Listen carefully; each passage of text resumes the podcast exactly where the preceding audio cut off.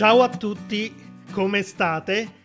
Bentornati a un nuovo episodio del podcast di Italian Glot, il podcast che vi aiuta a migliorare il vostro italiano.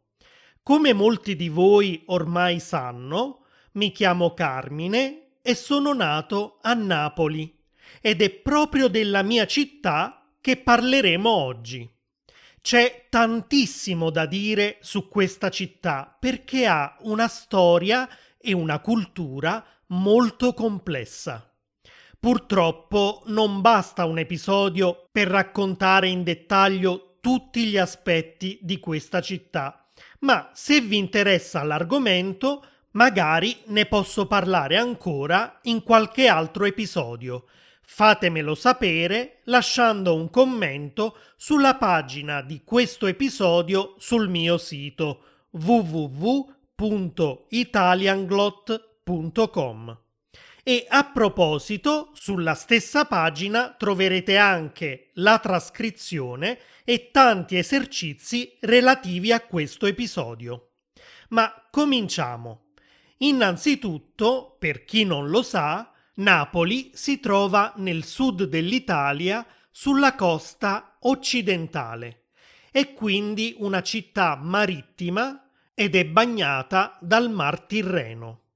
E veniamo subito alla prima leggenda che è legata proprio al mare e riguarda l'origine di questa città.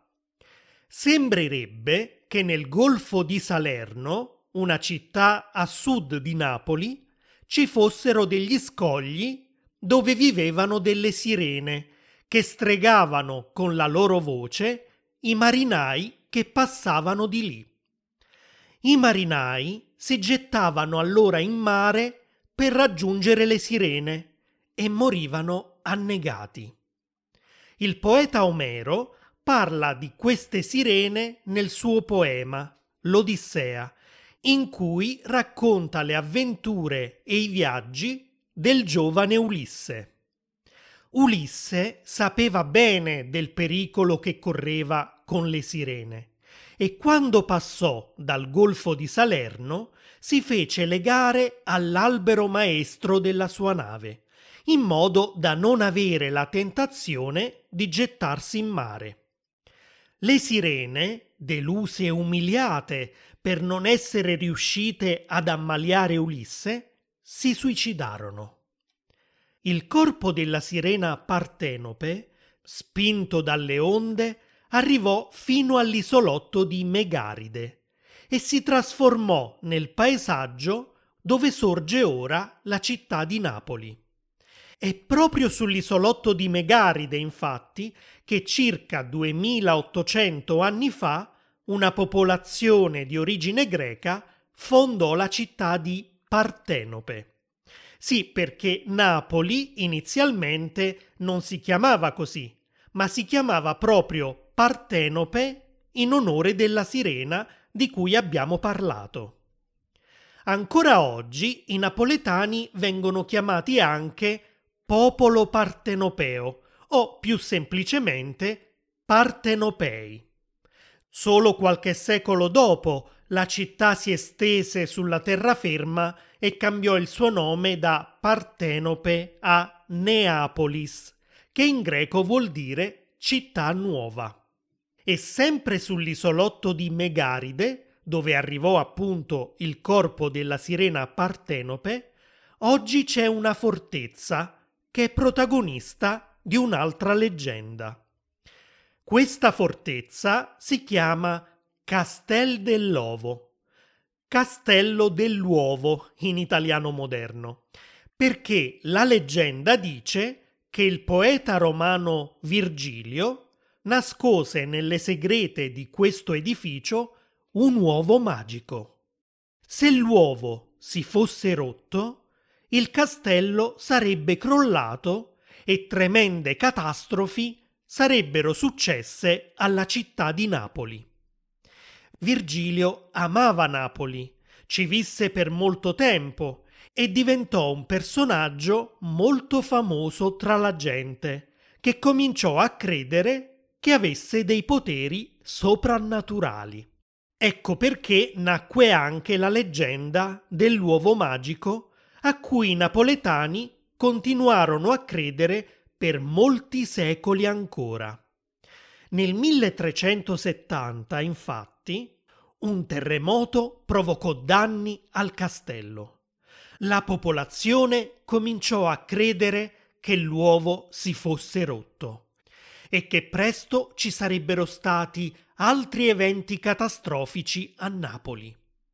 Il panico tra la gente stava crescendo così tanto che la regina Giovanna I, che allora regnava su Napoli, dovette comunicare ai suoi sudditi che lei stessa aveva sostituito l'uovo rotto con un altro uovo magico e solo così la gente finalmente si tranquillizzò. Un altro mistero riguarda proprio la regina Giovanna I, che fu uccisa nella chiesa di Santa Chiara in una zona di Napoli che si chiama Pigna Secca. E sembrerebbe che ancora oggi lo spirito della regina appaia ai turisti che visitano la chiesa. Napoli è piena di storie sui fantasmi che, secondo le credenze popolari, infesterebbero diversi luoghi della città. Per esempio, sulla collina del Vomero sorge uno dei castelli più grandi di Napoli, Castel Sant'Elmo, che risale sempre al periodo in cui regnava la regina Giovanna I.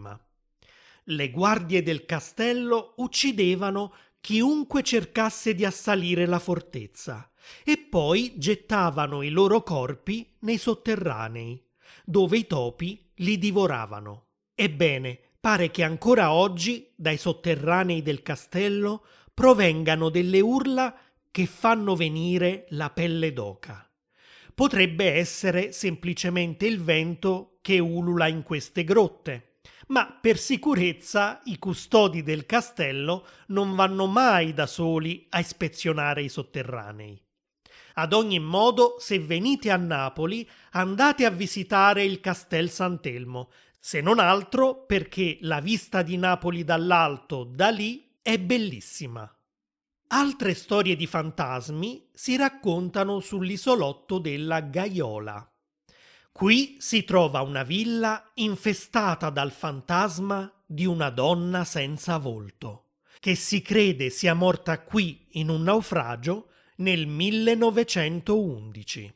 Da quel momento in poi una maledizione ha colpito la villa, perché tutti quelli che negli anni l'hanno acquistata e sono andati a viverci sono stati perseguitati dalla sfortuna e sono morti in qualche incidente o si sono suicidati. Un altro posto avvolto dal mistero è la cappella di San Severo, che risale alla metà del Settecento ed è ancora oggi uno dei luoghi più visitati di Napoli. Questa cappella apparteneva a Raimondo di Sangro, principe di San Severo che pare fosse un alchimista diabolico che faceva rapire le persone per fare su di loro degli esperimenti nei laboratori segreti del suo palazzo. In realtà si trattava di un intellettuale che dedicò la sua vita alla scienza e all'arte. Ad ogni modo, se visitate la sezione sotterranea della cappella di San Severo, vedrete uno dei suoi esperimenti.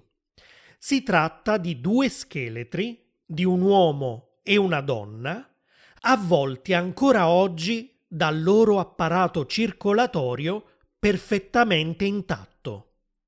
Intorno alle ossa ci sono cioè ancora arterie, vene e capillari. Non si sa come il principe Raimondo di Sangro abbia fatto per ottenere questo risultato. Si sa che lo aiutò un medico siciliano, Giuseppe Salerno, che forse iniettò nei due cadaveri una sostanza creata proprio dal principe per metallizzare i vasi sanguigni. In fondo il principe era appunto un alchimista, come abbiamo detto. E sempre nella stessa cappella Un altro mistero riguarda la statua del cosiddetto Cristo velato, perché questa statua sembra ricoperta da un velo trasparente di pietra. Com'è possibile che la pietra sia trasparente? Alcuni pensano che il principe di San Severo abbia usato un altro dei suoi trucchi d'alchimista. In realtà pare che sia tutto merito di Giuseppe San Martino, il bravissimo scultore che ha realizzato quest'opera e che è riuscito a creare questo effetto semplicemente con il suo scalpello. Un luogo che dà un po' i brividi a Napoli è invece il cimitero delle Fontanelle, nel rione Sanità. Si tratta di cave di tufo dove venivano sepolte le persone che morivano di peste nel 1656 e di colera nel 1836. Se oggi visitate il cimitero troverete tantissime file di teschi che i napoletani chiamano cape di morto. Ad un certo punto gli abitanti del quartiere cominciarono ad adottare questi teschi in cambio di grazie. Si sceglieva cioè una testa di morto, la si lucidava, la si metteva in una teca o in una scatola e poi si aspettava che l'anima del defunto realizzasse qualche desiderio o che apparisse in sogno per fornire i numeri vincenti da giocare all'otto. E terminiamo questo episodio con un mistero non ancora risolto. Sembrerebbe che a Napoli, nel chiostro di Santa Maria la Nova, possa trovarsi la tomba di Vlad Tepes III, che tutti conoscono come Conte Dracula. Nella cappella di Santa Maria la Nova, infatti, è stata trovata una misteriosa iscrizione che è scritta in un linguaggio sconosciuto. Nessuno finora è riuscito a decifrarla. L'unica parola chiara che appare più volte nel testo è appunto il nome Vlad. Un'analisi scientifica di questa iscrizione ha rivelato che risale effettivamente al periodo in cui il conte Vlad venne probabilmente in visita a Napoli alla corte degli aragonesi, che allora regnavano sulla città e con cui Vlad aveva rapporti. E oltretutto si tratta anche del periodo in cui Vlad morì. Ecco perché si pensa che possa trattarsi proprio del luogo dove si trova la sua tomba. Ma come vi ho detto, questo mistero non è stato ancora risolto. E terminiamo qui l'episodio di oggi, anche se i misteri e le leggende su Napoli sono ancora tantissimi. Sul mio sito www.italianglot.com troverete tutte le immagini dei luoghi di cui vi ho parlato, perciò andate a dare un'occhiata e mentre siete lì rispondete anche a questa domanda con un commento. Esistono misteri e leggende legati alla vostra città o al luogo in cui vivete? Aspetto con ansia le vostre storie. Ci sentiamo presto. Ciao!